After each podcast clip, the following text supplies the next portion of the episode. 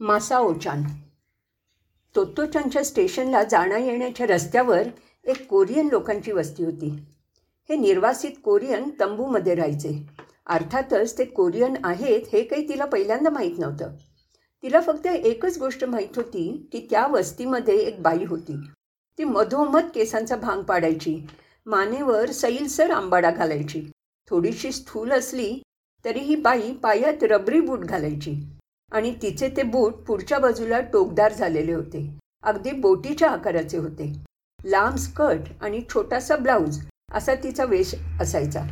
सगळ्यात महत्त्वाची गोष्ट म्हणजे ती सतत तिच्या मुलाला हाका मारत इकडे तिकडे फिरताना दिसायची.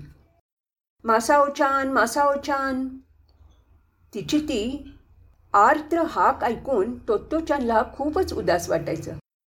त्यांची ती वस्ती ओईमाची या रुळांना लागूनच असलेल्या एका रस्त्यावर होती. तोत्तोचानला मासाओचान चांगलाच माहीत होता. तो तिच्यापेक्षा थोडा मोठा होता आणि बहुतेक दुसरीच शिकत असावा. अर्थात तो कुठच्या शाळेत होता हे मात्र तिला ठाऊक नव्हतं. त्याचे केस खूप विस्कटलेले असायचे आणि बरोबर एक कुत्रंसुद्धा असायचं. एक दिवस तोत्तोचान घरी निघाली होती. तेव्हा तो त्यांच्या वस्तीजवळ कमरेवर हात ठेवून एखाद्या गुंडासारखा उभा होता कोरियन कोरियन! तो तोत्तोचानच्या अंगावर जोरात ओरडला. त्याच्या आवाजात एकदम भयानक तिरस्कार होता. तोत्तोचान तर घाबरूनच गेली. तिने तर त्याचं काहीच वाकडं केलं नव्हतं. इतकंच काय ती त्याच्याशी एक अक्षरसुद्धा बोलली नव्हती. त्यामुळे त्याचं ओरडणं ऐकून तिला धक्काच बसला. घरी गेल्यावर तिने आईला सगळं सांगितलं. आई मासोचान मला कोरियन म्हणाला. आईने पटकन तिच्या तोंडावर हातच ठेवला. तोत्तोचांनी आईकडे पाहिलं. आईच्या डोळ्यात पाणी आलं होतं. तोत्तोचांना जाणवलं की हे काहीतरी खूपच वाईट असलं पाहिजे. आई आपले डोळे पुसतच राहिली. तिचं नाकही अगदी लाल लाल झालं होतं. बिच्चारा ती म्हणाली. लोक त्याला इतक्यांदा कोरियन कोरियन म्हणत असणार की त्याला तेच आहे असं म्हणून तो सुद्धा जरा चिडला असणार. किती दुष्ट लोक असतात हे.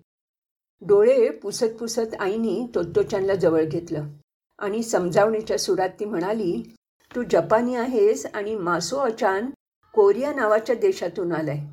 पण जशी तू छोटी तसंच तोही छोटाच आहे. राणी एक लक्षात ठेव. माणसा माणसात कधीच फरक करू नये. असं कधी मनात सुद्धा आणू नकोस. की हा माणूस जपानी आणि तो कोरियन तो चिनी किंवा अजून काही सगळ्यांशी चांगलं वागावं.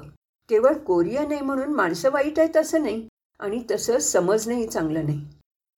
हे सगळं समजणं तोत्तोच्यांच्या वयाला तरी फारच अवघड होतं. पण तिला एक गोष्ट नक्की समजली होती. मासोचान तिच्यासारखा छोटासा आणि एक चांगला मुलगा होता. पण लोक त्याला निष्कारण त्याच्याशी वाईट वागत होते. म्हणूनच त्याची आई सारखी त्याला शोधत असायची. कारण तिला काळजी वाटत असताना हा कुठे गेला म्हणून? दुसऱ्या दिवशी त्यांच्या तंबू जळून जाताना तिला त्याच्या आईची हाक परत ऐकू आली.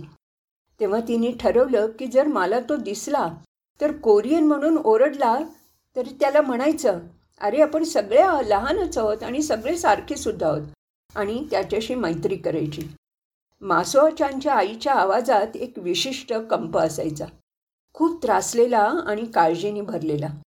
हाका मारून संपल्यावर सुद्धा किती वेळ तो आवाज हवेतच घुमत असायचा.